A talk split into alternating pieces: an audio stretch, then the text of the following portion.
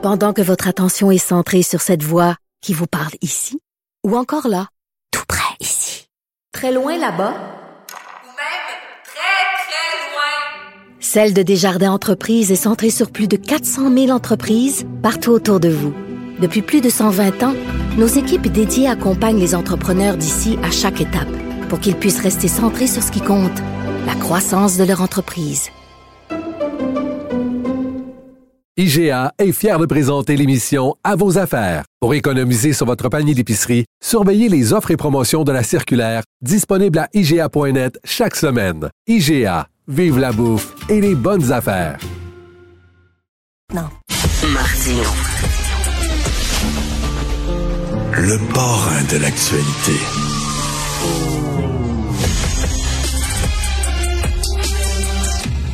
Alors, il y a un homme qui était sous l'effet des champignons magiques qui a poignardé un quinquagénaire 28 fois. Il l'a poignardé à 28 reprises parce qu'il croyait que c'était un loup-garou. Euh, il a échappé à une peine pour adulte parce qu'il avait 17 ans. Et finalement, on dit, ben là, t'as 17 ans, t'es jeune, euh, t'étais sous l'effet de la drogue, des champignons magiques, donc tu ne seras pas jugé comme un adulte. Euh, on va en parler avec euh, le sénateur Pierre-Hugues Boisvenu, que vous connaissez bien, sénateur conservateur et un homme engagé dans la cause des droits des victimes. Bonjour, Pierre-Hugues. Bonjour, M. Martineau. Bon matin à tous ceux qui sont avec nous. Bonjour. Euh, Il y a deux choses là-dedans. Un, il était ses champignons magiques, puis deux, il avait 17 ans. Euh, premièrement, prenons le, le, le volet champignons magiques. Il avait pas toute sa tête. Il était drogué. Il savait pas ce qu'il faisait. Est-ce qu'on peut plaider ça? Parce que moi, il me semble que on ne peut plus plaider le Ah, j'ai battu ma femme parce que j'étais sous. J'ai battu ma femme Non. parce que j'étais drogué. Est-ce que c'est une excuse, ça, maintenant, en cours? Non, la Cour suprême, euh, récemment, euh, au printemps 2023, a rendu une décision par rapport à l'auto-intoxication volontaire. Et dans ce cas-là, la Cour suprême, ce qu'elle a dit dans son jugement, vous ne pouvez pas invoquer euh, ce, plaidoyer si, de façon générale, les gens qui prendraient la même substance ne seraient pas, ne commettraient pas de tels actes. Donc, les gens qui prennent le champignon magique, veut dire, il y a personne, il n'y a pas beaucoup de monde là, qui vont aller assassiner quelqu'un. là. Donc, dans ce cas-là, euh, le jeune homme n'a pas pu invoquer cette, euh, cette, euh, ce plaidoyer-là ou cette, cette justification-là. La seule justification que le juge a retenue, il y a 17 ans, donc euh, ça va être une sentence minimale d'à peu près quelques années dans un centre, dans un centre euh, de jeunesse. Puis ensuite, il va être remis en liberté. Et, et ça, ça, moi, je le déplore parce que si vous vous souvenez, M. Martineau, en 2012, à la demande des familles de victimes, à la demande des victimes, euh, le gouvernement conservateur avait modifié le code criminel pour faire en sorte que, au Québec notamment, les 16-17 ans, euh, euh, qu'il y ait un renversement de la preuve qui appartient à la défense. Donc, c'est à la défense à faire la preuve que le jeune homme ne devrait pas être euh, accusé devant un tribunal pour adultes. Et la première, une des premières lois que Justin Trudeau a, a fait tomber, c'est cette loi-là, a dit non, non, non. Dorénavant, euh, le jeune bénéficie euh, de, de ce droit-là. Et ça sera la couronne à faire la preuve que le, le jeune homme euh, doit être jugé euh, dans un tribunal pour adultes. Donc, c'est une des conséquences de la euh, du gouvernement libéral qui, depuis huit ans, on le sait, a fait en sorte que euh, le code criminel a été charcuté. Pensons seulement qu'au C5, qui a été d'ailleurs euh, euh, euh, appuyé par le Bloc québécois, où on retourne dorénavant des gens qui agressent sexuellement des femmes ou qui battent des femmes. On les retourne maintenant chez eux. Donc, c'est- déplorable. Concernant les champignons magiques, effectivement, c'est pas tout le monde qui tue. J'en ai pris une fois des champignons magiques. J'ai tué personne. J'ai pas vu des loups-garous. J'ai rien crié Voilà. pendant une demi-heure. C'est tout. Euh, écoutez, autre chose. Là, il avait 17 ans. Euh, là, d'un côté, je me dis, il est mineur. À 17 ans, il est mineur. Pourquoi on le jugerait comme un adulte? De l'autre côté, à 17 ans, on n'est pas un enfant. Exactement. C'est ce qu'on appelle un mineur mature. Euh, le Québec considère un mineur mature les 16-17 ans. Dans les provinces anglophones, c'est en haut de 14 ans.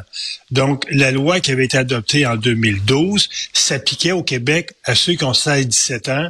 Donc, ils devaient être jugés dans un tribunal pour deux circonstances, pour les meurtres et les agressions sexuelles avec violence. C'était spécifiquement ces deux types de crimes-là euh, qui sont les plus euh, commis parce que on se souvient qu'entre 2002 Et 2012, l'augmentation de la criminalité chez les jeunes 16-18 ans avait augmenté de 28% Et lorsqu'on regarde maintenant, au cours des huit dernières années, sous l'ère Trudeau, la criminalité a augmenté de 32% Donc, on est encore à peu près dans le même spectre. On a ramolli les lois, ce qui a fait en sorte que la criminalité a explosé.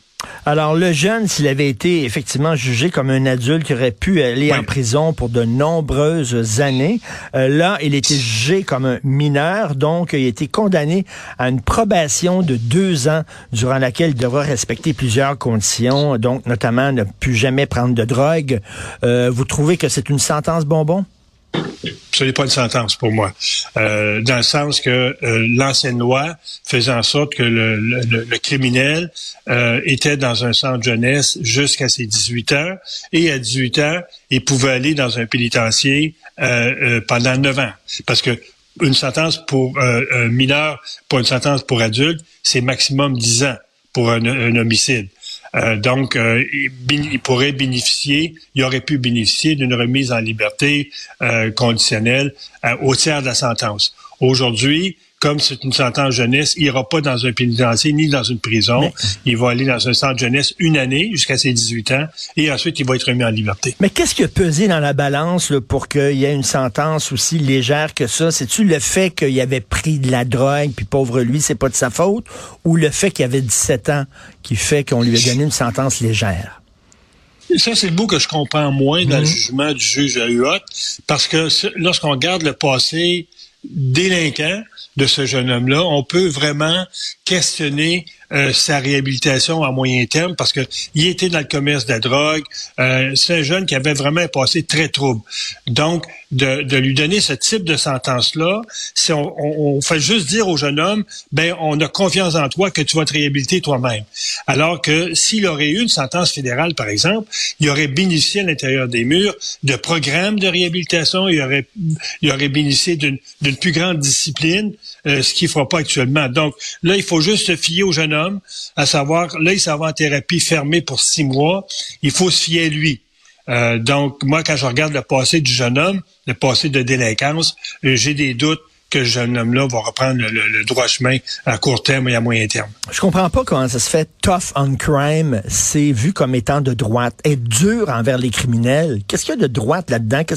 C'est au-delà de la droite puis de la gauche. C'est mon Dieu. C'est le gros bon sens. Il faut être dur envers les criminels ça a toujours été dans l'ADN des, des euh, libéraux euh, d'être mm. soft on crime. Pensez, entre autres, euh, à la mise en place des libérations au 1 sixième. Ce sont les libéraux qui l'ont fait. Depuis les huit dernières années, euh, tous les projets de loi adoptés par le gouvernement libéral, ça a été de, de ramollir aussi bien la période d'incarcération. Pensez à la loi C sur les 17 qui était adoptée, qui fait en sorte qu'un criminel qui est à l'intérieur des murs, qui commet un crime, il faut que la sentence qu'on lui donne soit la moins contraignante possible sur ses libertés à l'intérieur des murs.